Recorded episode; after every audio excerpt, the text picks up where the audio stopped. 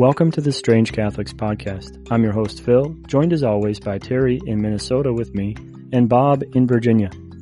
We are three distinct voices, bringing varied perspectives on the church and the world into the conversation. We want you to join in the conversation. You can do so by going to anchor.fm/Strange Catholics and leaving a message there. You may also email us at strangecatholicspod@gmail.com. Please remember to rate this podcast on iTunes or wherever you're listening and share with one person. We used to gather around a table at Caribou Coffee. It's a coffee house in Minnesota in the Midwest. But now we gather virtually in hopes that these conversations will be a light for you as they are for us.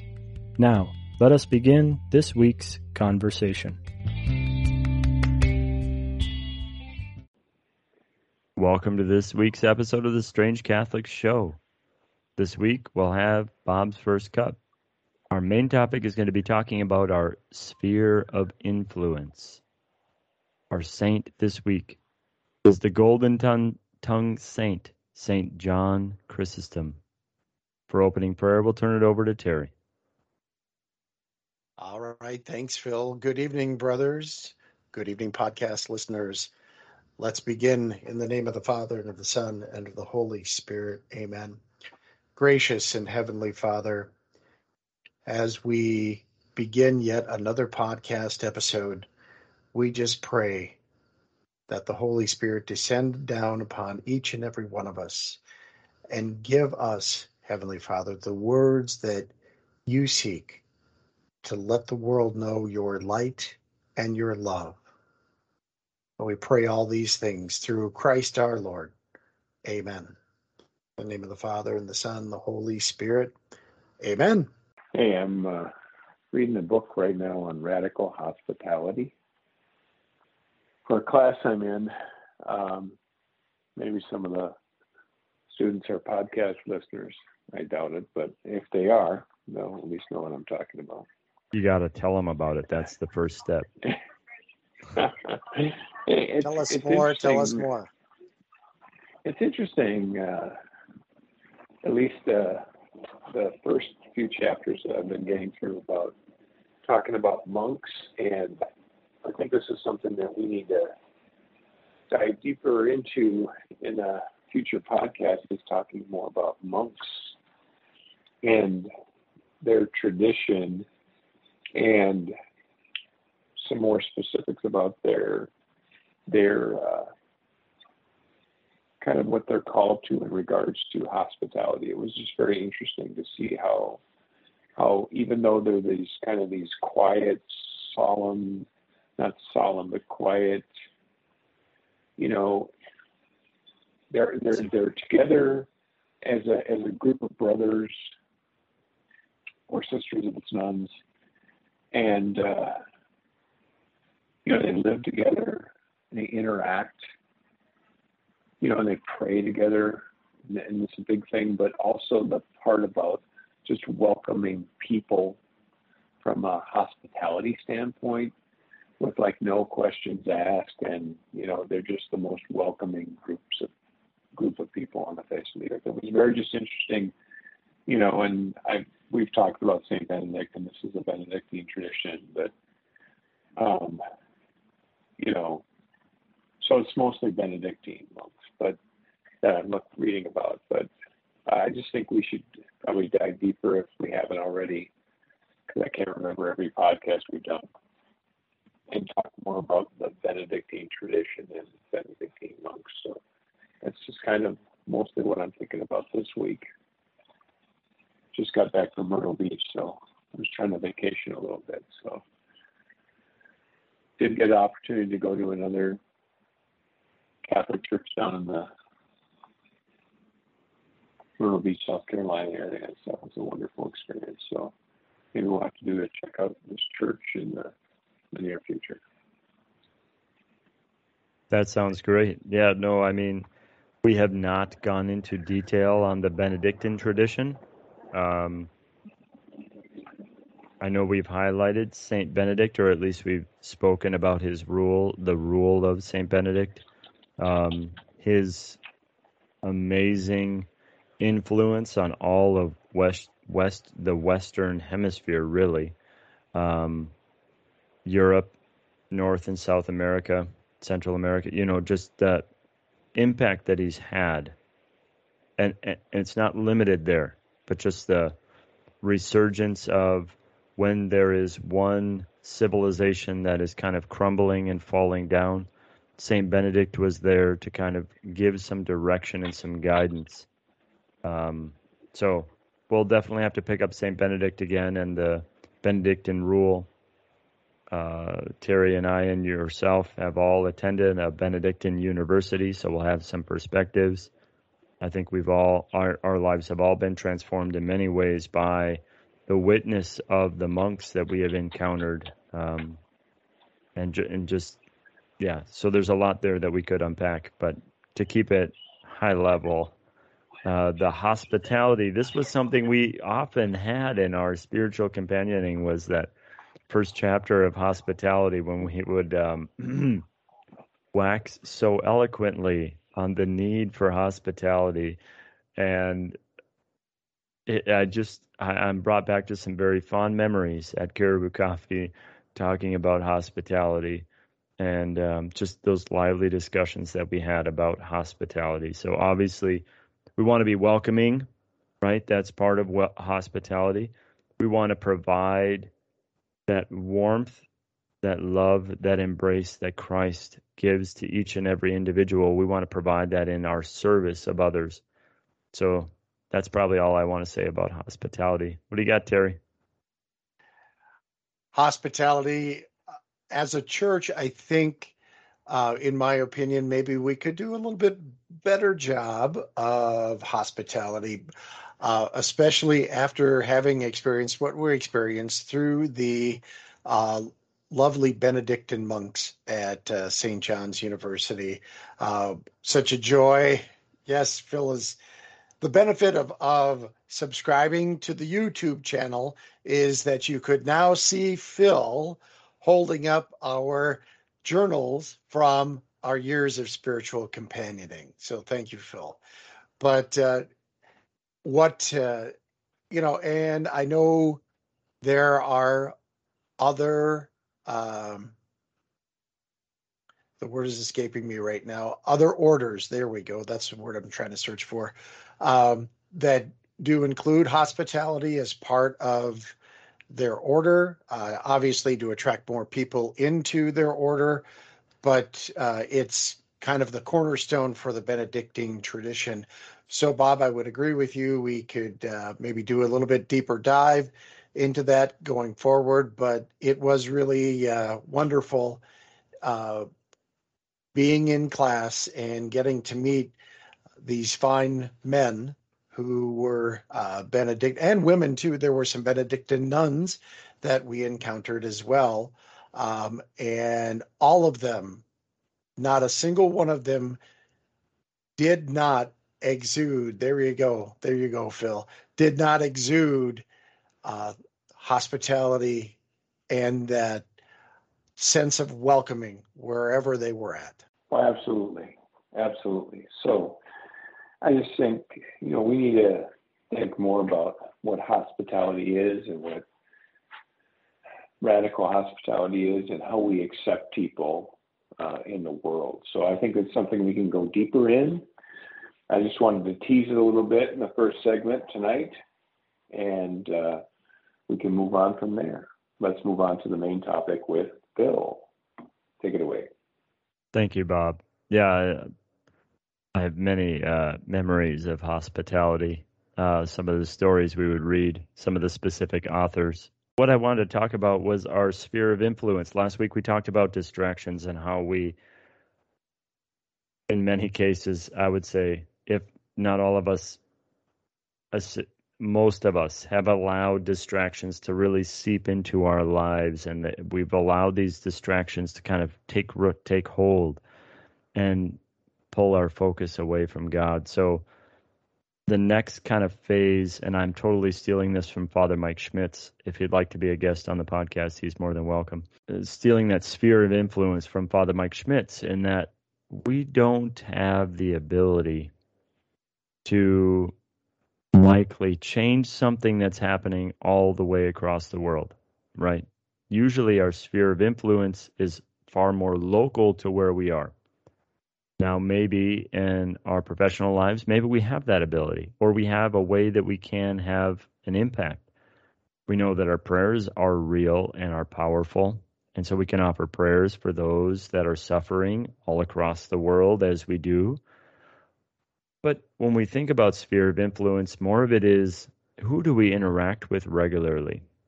Who do we come in contact with? And who do we actually have the ability to help change hearts and minds to Christ? So it's not about what we see on even the local news, what we see on the national news, what we maybe listen to on some other podcast, not ours, but another podcast maybe, what we watch on YouTube, you know, something maybe as we're just kind of vegging out on Netflix or whatever it might be. You know, we just kind of fall into that and we think, oh, you know, but again, our sphere of influence. What actually do we have influence where we can have that positive impact of Christ in those that we interact with regularly? And then who are those that are outside of our sphere that maybe we want to be able to have an impact, and some of the things they say, they do cause us consternation, right? Where we struggle with some of the things they do, they say, whatever it might be. So focusing on our sphere of influence, not our sphere of interest. All of these words stolen from Father Mike Schmitz. Because we may be interested in a lot of different things. We probably don't actually have influence in most of those things, right? And I think that's part of our news culture, just even the culture, not just in the United States, but around the world.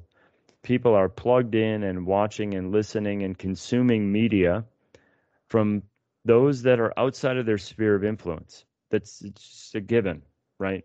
We take in information from things that are outside of what we can have an influence on.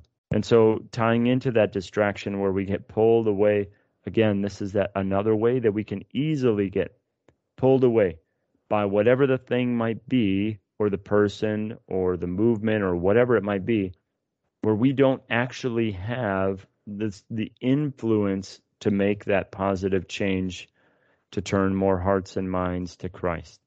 So when we reflect on what is our sphere of influence, it should be those that's not just within our interest, things that we're intrigued by, things we're passionate about, right? It's more, who are those that we interact with regularly? Where might we interact with or encounter someone? And how can we bring that soul ever closer to Christ?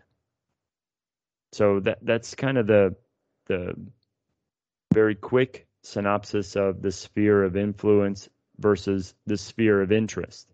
Because we have a lot of interests, but we have far less people that we can actually influence. I can't personally influence the Dalai Lama, the President of the United States, even our Holy Father, Pope Francis. I don't have like a direct line to Pope Francis, right? So maybe if I don't like something he said, I can pray about that, see why I don't like that.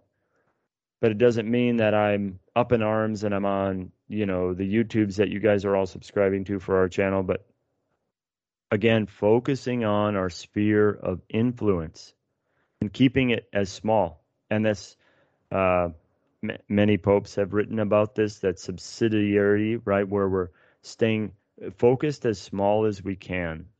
We don't look to the big government or even a worldwide power. Instead, we're trying to stay as local as possible so that then the people of the area are able to speak that voice and bring up some of those concerns that we have, where we do have a sphere of influence.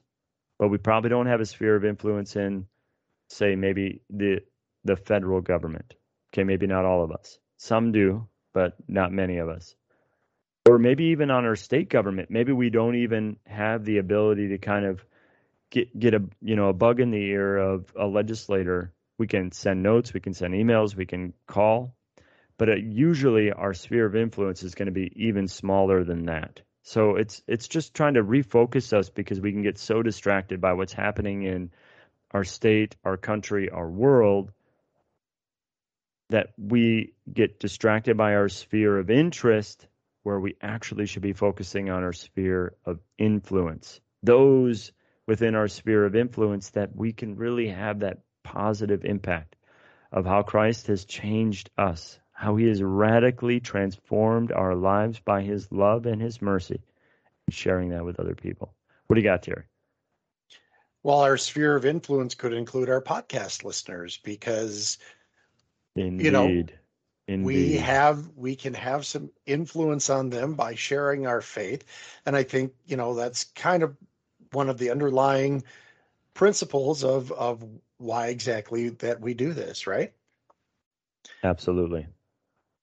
But I think for us, for the two of us, Phil and I, as ordained deacons of the church, we have to carefully tread with our sphere of influence and making sure that we are bringing people to Christ and breaking open that word for our sphere of influence, instead of, you know, turning people away from Christ or distracting people away from Christ, the way that we have talked about with some of those of the presbyterate on previous podcasts, who have allowed more of their opinion to come into that conversation. And something I think that we all need to be aware of, you know, who is our sphere of influence. Obviously, as dads, the three of us, you know, we have a sphere of influence somewhat for our kids. At least when they're young. At least when they're young. Once they turn about 12 or 13, then maybe not as much. But we can still try to influence them, guide them. But, you know, we all know from our experiences that kids will make their own decisions, but doesn't mean that we can't continue to still influence them and live our lives as Christ would ask us to, and let our life be the words that Christ gives us to those around us. And I mean, so many times with our kids, it's the whys, right? When we tell them, don't do this, or that you need to do this or something, if we can attach a why to it. And this is same truth, like if we've done a youth group or whatever at our local parish, same thing. If we can attach a why, the reason why we might do something, this or that or whatever it might be, if we can attach a why to it, it usually has a much greater impact. At least that's the experience I've seen. So, you know, again, our sphere of influence can vary per person, and it's reflecting, as Terry mentioned. You know, it's drawing in and who are those that I really actually can draw into an even greater, closer relationship with Jesus Christ. So, well, I think the only thing I want to add to this conversation is you got to pick your battles, right? Amen. You got to assess the landscape, and then you got to determine, okay, you know, where you're going to get the biggest bang for your buck in regards to, you know, where you want to use your most influence that you do have. So sometimes you can try to use a whole lot of influence in an area, or try to use what you feel is a lot of influence or a lot of capital in a certain area where your influence is not going to be recognized, or it's just not going to be that great, and that you're going to fall short. So why would you waste that capital there, and you would use it where you have more influence? So indeed, there's a lot of good books out there to look at in regards to influencing people and leadership styles that I think people could look at and just kind of figure out, you know, the difference between areas of interest and areas of influence. You want to use that capital that you have and you want to use it in your area of influence, you know, in your local parish, you know, right. or yep. somewhere like that, wherever you would have that, you know. So that's what I would offer. And I deal with this on a daily basis. So in my line of work, there's a lot of people who feel they have a lot of influence in certain areas and they don't. And, right. or they're, you know, it's a hierarchical, stratified, you know, deal where it's, I know a guy here and I'm going to influence this and so on and so forth. Influence is certainly something that I have a lot of experience with, and I would concur with both of you on your comments. Yeah, and I thank you, Bob. And I think it's definitely related to that hospitality that you brought up, in that if we can't bring that loving presence of Christ to those that we actually have an influence over or with, or, you know, working with them to help them see how Christ is loving them ever closer to his sacred heart. You know, if we just jar them with something, you know, hit them upside the head, you know, maybe our sphere of influence will shrink because they no longer want anything to do with us. So again, it's, in a way, I think it definitely relates to that hospitality and how we can bring that message of Christ, his mercy, his love, that gift of salvation that he's offering us, that we just have to accept and let him into our lives, which is a radical transformation. I recognize that. So I think I've read that Radical Hospitality book, but that's an aside. Anyways, but you know, it's, again, I mean, we encounter this in our professional lives, in our personal lives, in our parish ministries that we do.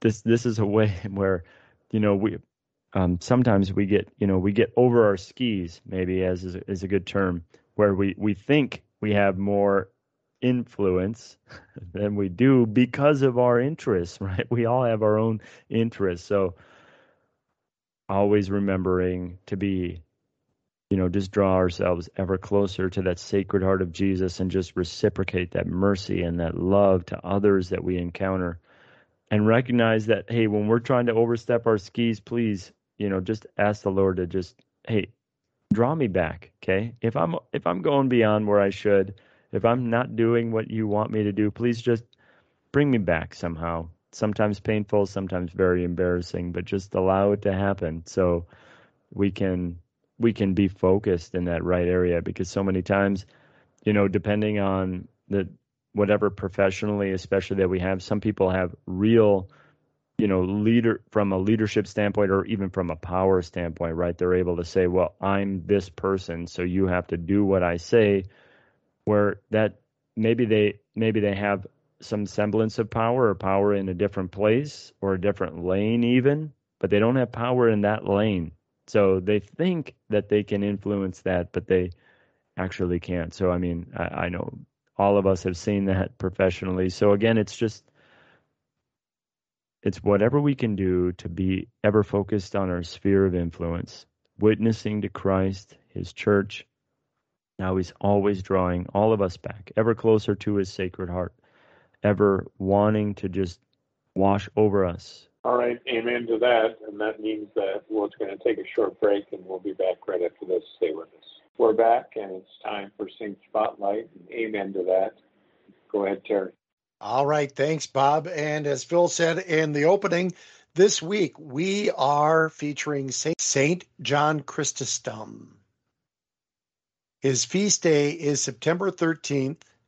He is the patron saint of epileptics, orators, lecturers, public speakers, preachers, Asola, Italy, Constantinople, and Istanbul, Turkey.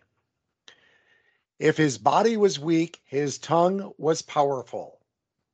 The content of his sermons, his exegesis of Scripture, were never without a point. Sometimes the point stung the high and the mighty, and some of his sermons lasted up to 2 hours. St. John was named Chrysostom, Golden Mouth, and account of his eloquence. He came into the world of Christian parents about the year 344 in the city of Antioch. John's father, a high-ranking military officer, died when he was young. He was raised by his mother, Anthousia, who at the age of 20 was a model of virtue.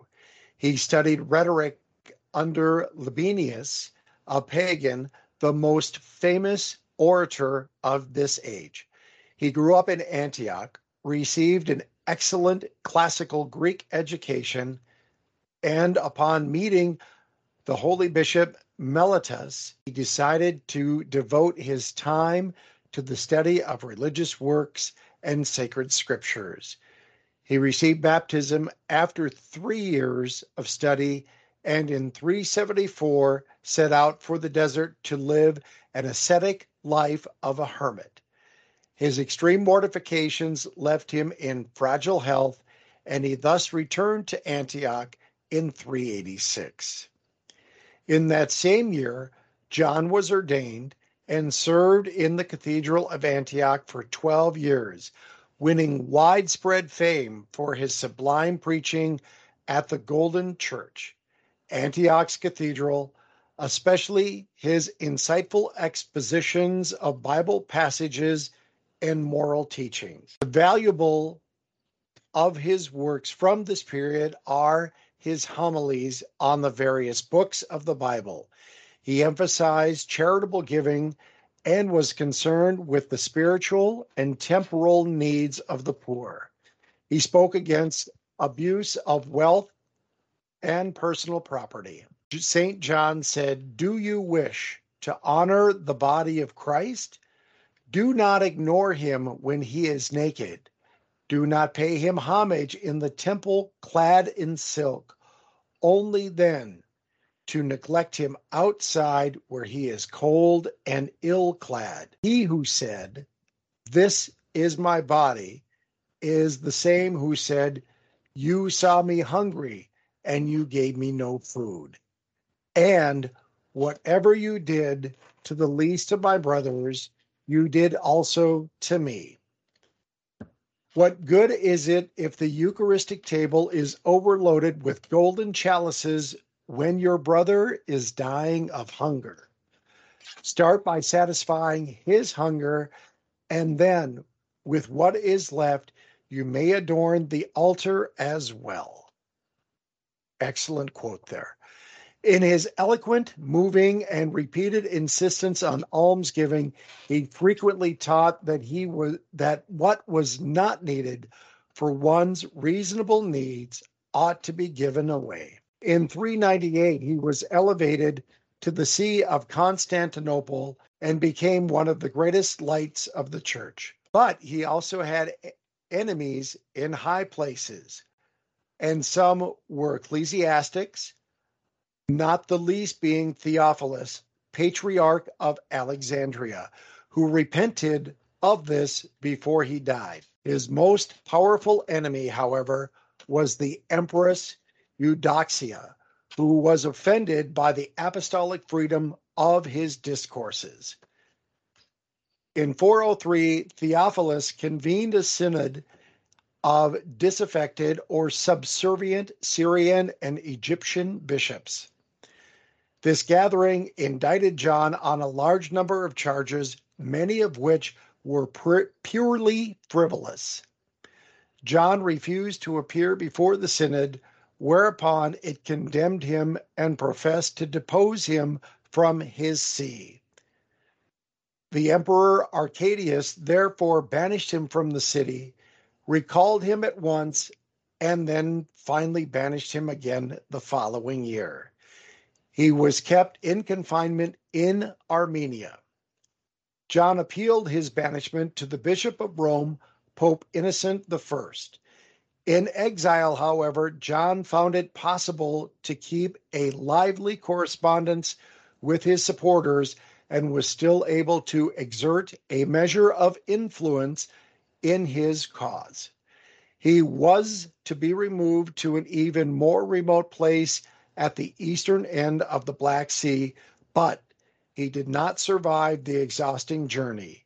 He died during the journey on September 14th in 407 in Pontus, his ill health unable to endure its rigors. He was canonized pre-congregation, meaning that he was canonized prior to the institution of the modern investigations performed by the Congregation for the Causes of Saints.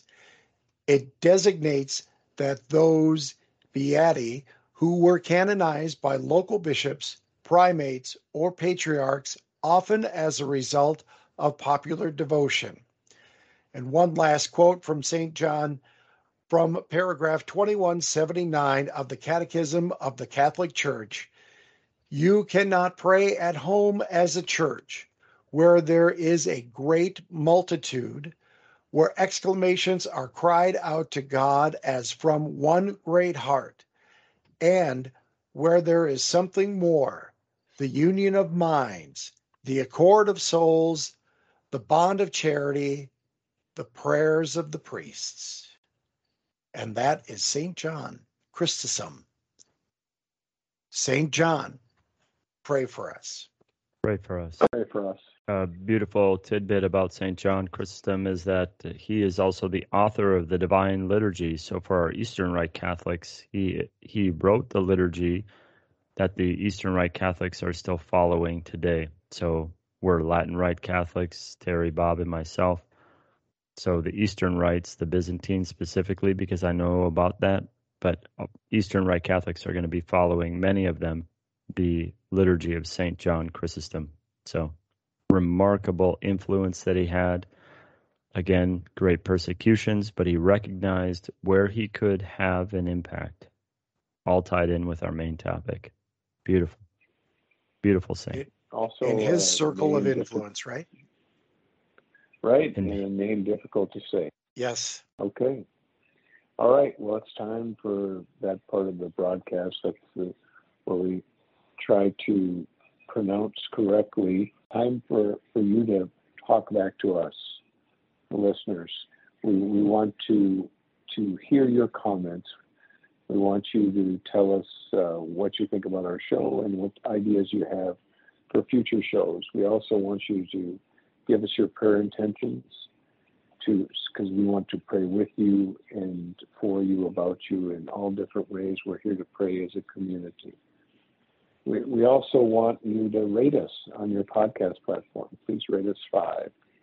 You don't have to be from the year 368. You can be from this current year and you can rate us. You don't have to be be able to pronounce St. John Chrysostom, because I can't. So, but please rate us 5 if you can. There's lots of ways to get in touch with us, but the best way to get in touch with us with comments is at StrangeCatholicspod@gmail.com. You can also leave us a voice message at anchor.fm/StrangeCatholics. And please remember to subscribe to the YouTube channel so you can take in a lot more of the visual elements of our show on YouTube. A link is in the description. Right. And just for this week alone, I will make this challenge. It's sort of like a public television challenge.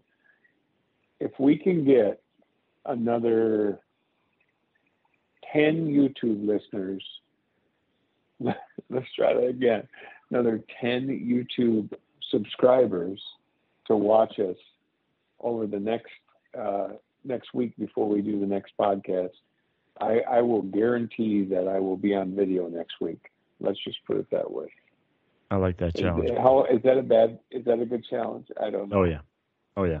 Getting let's late try and night, entice so, them. You know, it is. It's very late.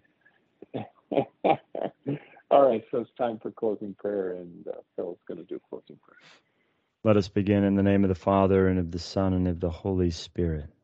Amen. Heavenly Father, we bring before you all these prayers and petitions that we hold in our hearts, those that are listening now, and our own intentions.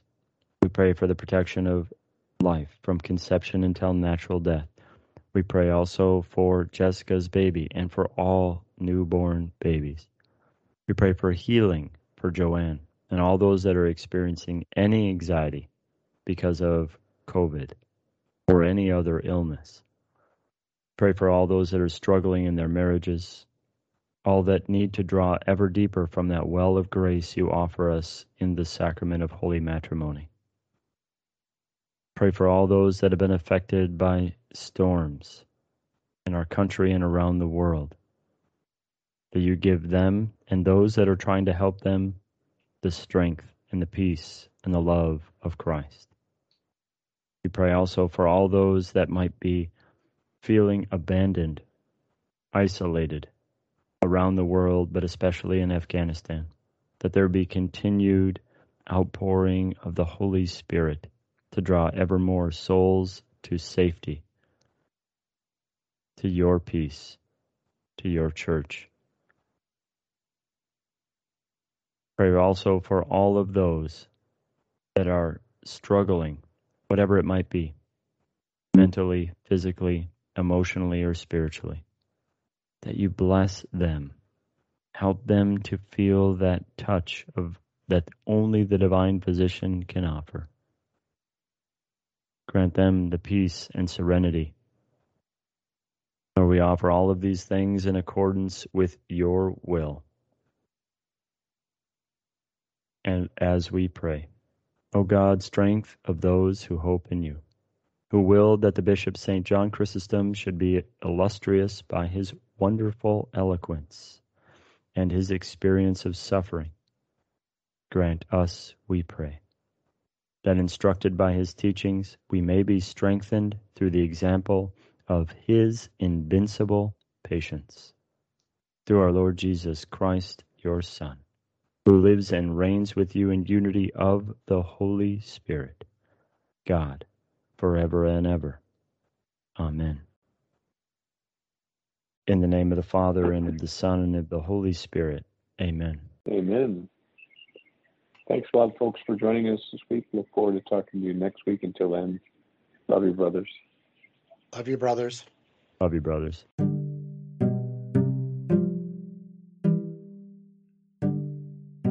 Thank you for listening to this episode of Strange Catholics. We hope that you enjoyed the conversation, and it helps you dive into a deeper reflection and union with our Lord Jesus Christ. If you'd like to leave some feedback, please go to anchor.fm/strangecatholics to leave a voice message, or you may also send us an email at strangecatholicspod@gmail.com. Links will be in the description. Please share this podcast and this episode with at least one person. This will help get the word out and get more people to join into the conversation. Please subscribe to this podcast and leave a review on iTunes or wherever you are listening to us. This really helps the podcast get traction and help even more people discover the peace, love, and mercy that our Lord offers and is longing to offer each and every one of us. Thank you again for listening. Have a glorious day, and may God bless you.